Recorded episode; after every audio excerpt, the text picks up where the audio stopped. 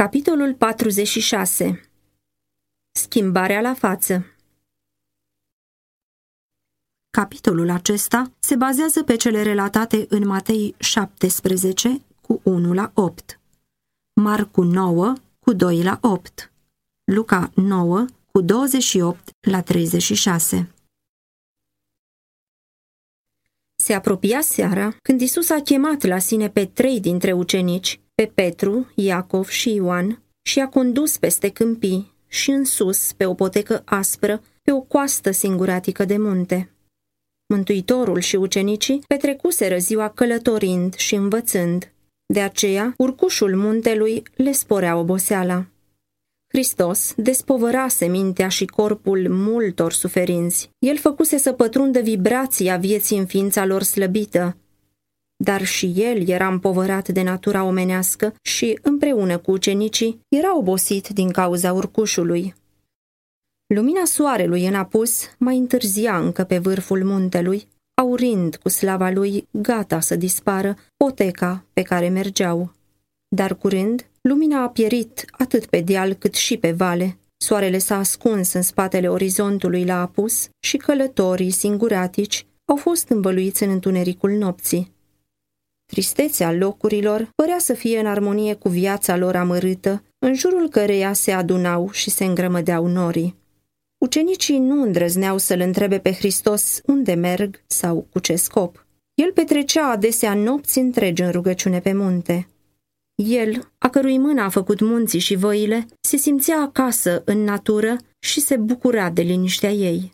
Ucenicii mergeau acolo unde îi conducea Hristos dar se întrebau de ce Domnul îi duce pe o pantă atât de grea când sunt obosiți și când el însuși are nevoie de odihnă. La un moment dat, Hristos le-a spus că nu vor merge mai departe. Îndepărtându-se puțin de ei, omul întristării a început să-și reverse cererile cu strigăte mari și cu lacrimi. El se ruga pentru putere ca să reziste încercării pentru binele omenirii. El însuși avea nevoie de o nouă legătură cu cel atotputernic, deoarece numai în felul acesta putea privi viitorul. El își revărsa dorințele inimii pentru ucenicii săi, pentru ca în ceasul puterii întunericului credința lor să nu scadă. Roa se șternea cu un belșugare peste ființa lui plecată, dar el nu lua seama.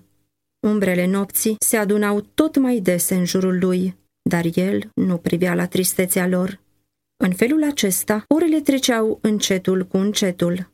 La început, ucenicii și-au unit rugăciunile cu ale lui în sinceră consacrare, dar după un timp au fost doborâți de oboseală și încercând încă să mai aibă interes pentru cele din jurul lor, au adormit. Isus le vorbise despre suferințele lui. El îi luase cu sine ca să se poată uni cu el în rugăciune.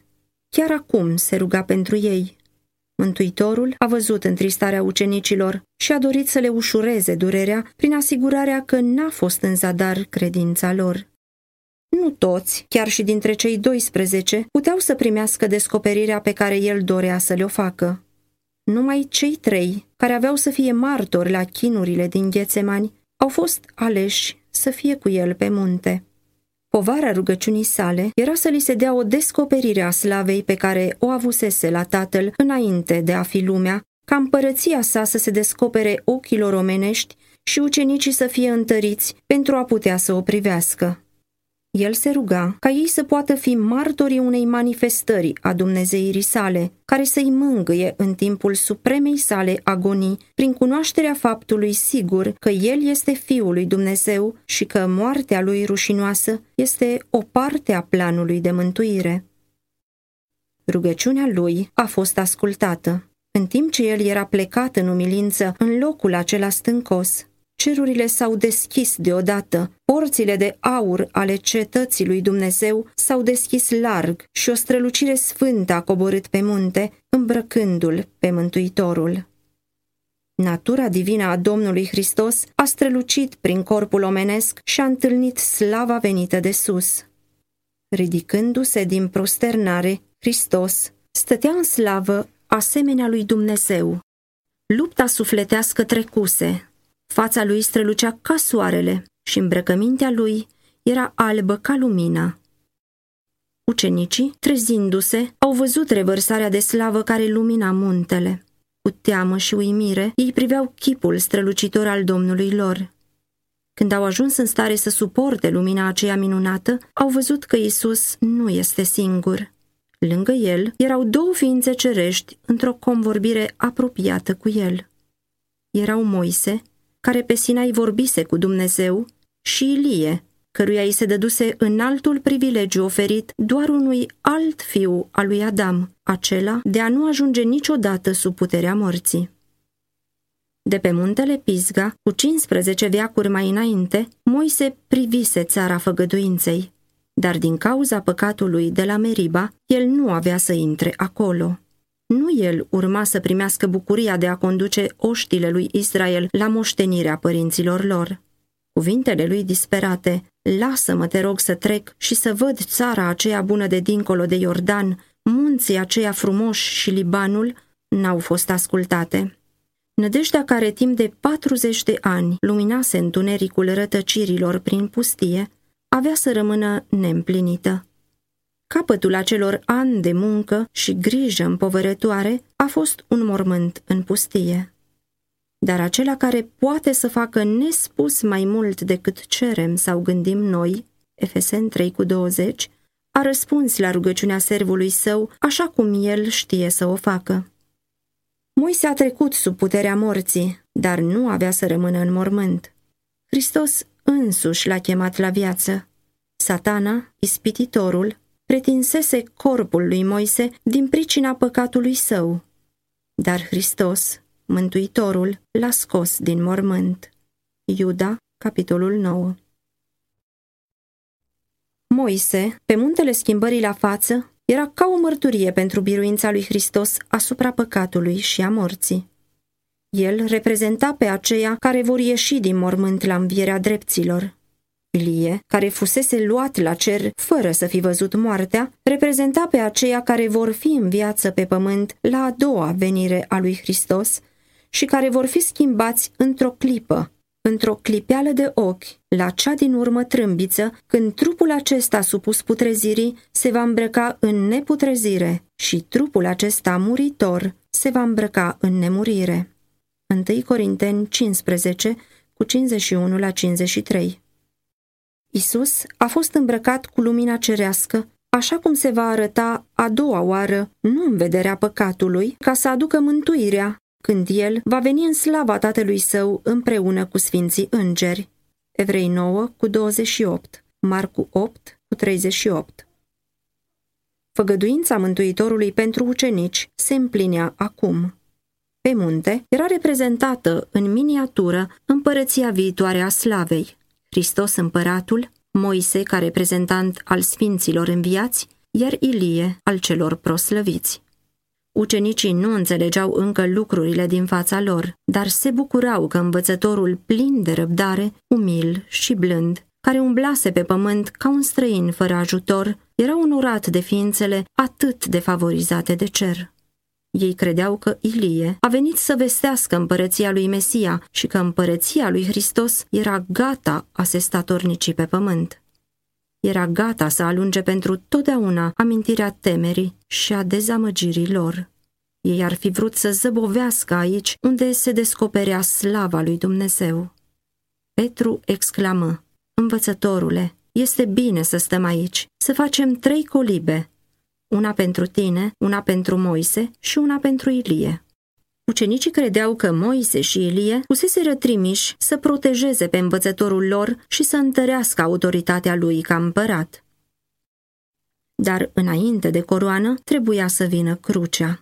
Subiectul convorbirii lor cu Isus nu era instaurarea lui Hristos ca împărat, ci moartea sa la Ierusalim purtând slăbiciunea naturii omenești, împovărat de întristarea și de păcatul ei, Isus a mers singur în mijlocul oamenilor. În timp ce întunecimea ceasurilor viitoare de încercare se abătea asupra lui, el se găsea în singurătatea spiritului într-o lume care nu-l cunoștea. Nici măcar ucenicii lui iubiți, absorbiți de propria întristare, de îndoielile și nădejdile lor pline de ambiție, nu ajunseseră să înțeleagă taina misiunii lui. El locuise în cer, în mijlocul iubirii și într-o părtășie fericită, dar pe pământul pe care îl crease era singur. Acum, cerul își trimisese solii la Isus, nu îngeri, ci oameni care trecuseră prin suferințe și întristare și care puteau să simtă împreună cu Mântuitorul în încercările vieții sale pe pământ. Moise și Ilie fuseseră conlucrători ai lui Isus. Ei împărtășiseră dorința lui de a-i mântui pe oameni. Moise se rugase pentru Israel, iartă-le acum păcatul, dacă nu atunci șterge-mă din cartea ta pe care ai scris-o. Exod 32 cu 32 Ilie cunoscuse singurătatea sufletului când, timp de trei ani și jumătate cât a ținut foametea, suportase povara urii unei națiuni și amenințările ei. Singur a stat pentru Dumnezeu pe muntele Carmel, singur a fugit în pustietate, plin de disperare și deznădejde. Acești oameni, aleși mai presus de toți îngerii din jurul tronului, veniseră să stea de vorbă cu Isus despre suferințele lui și să-l mângâie cu asigurarea simpatiei cerului. Subiectul convorbirilor era nădejdea lumii, mântuirea tuturor ființelor omenești. Fiind biruiți de somn, ucenicii au auzit numai o mică parte din ce au discutat Hristos și trimișii cerului. Fiindcă nu s-au rugat și nu au vegheat, ei nu au primit ceea ce Dumnezeu dorea să le dea, o cunoaștere a suferințelor lui Hristos și a slavei care trebuia să urmeze. Ei au pierdut binecuvântarea pe care ar fi avut-o dacă s-ar fi făcut părtași de sacrificiul lui de sine. Acești ucenici erau puțin credincioși și zăbavnici cu inima, apreciind prea puțin comoara cu care cerul căuta să îi îmbogățească. Cu toate acestea, au primit multă lumină. Ei au fost asigurați de faptul că tot cerul cunoștea păcatul comis de neamul iudeilor prin lepădarea lui Hristos. Lor li s-a dat să vadă mai adânc lucrarea răscumpărătorului. Ei au văzut cu ochii lor și au auzit cu urechile lor lucruri care întreceau puterea omenească de înțelegere. Ei au fost martori oculari ai slavei lui și au înțeles că Isus era într-adevăr Mesia, despre care au mărturisit patriarhii și profeții și că el era recunoscut ca atare de Universul Ceresc. 2 Petru 1 cu 16 în timp ce încă admirau priveliștea aceea de pe munte, iată că i-a acoperit un nor luminos cu umbra lui.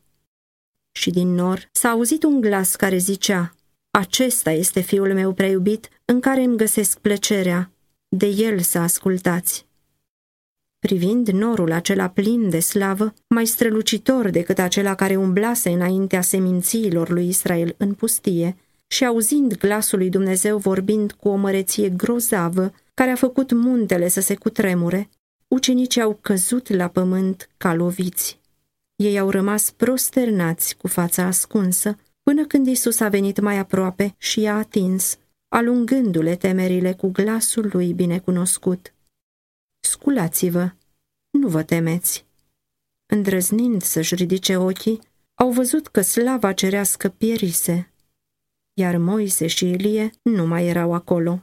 Ei se aflau pe munte numai cu Isus.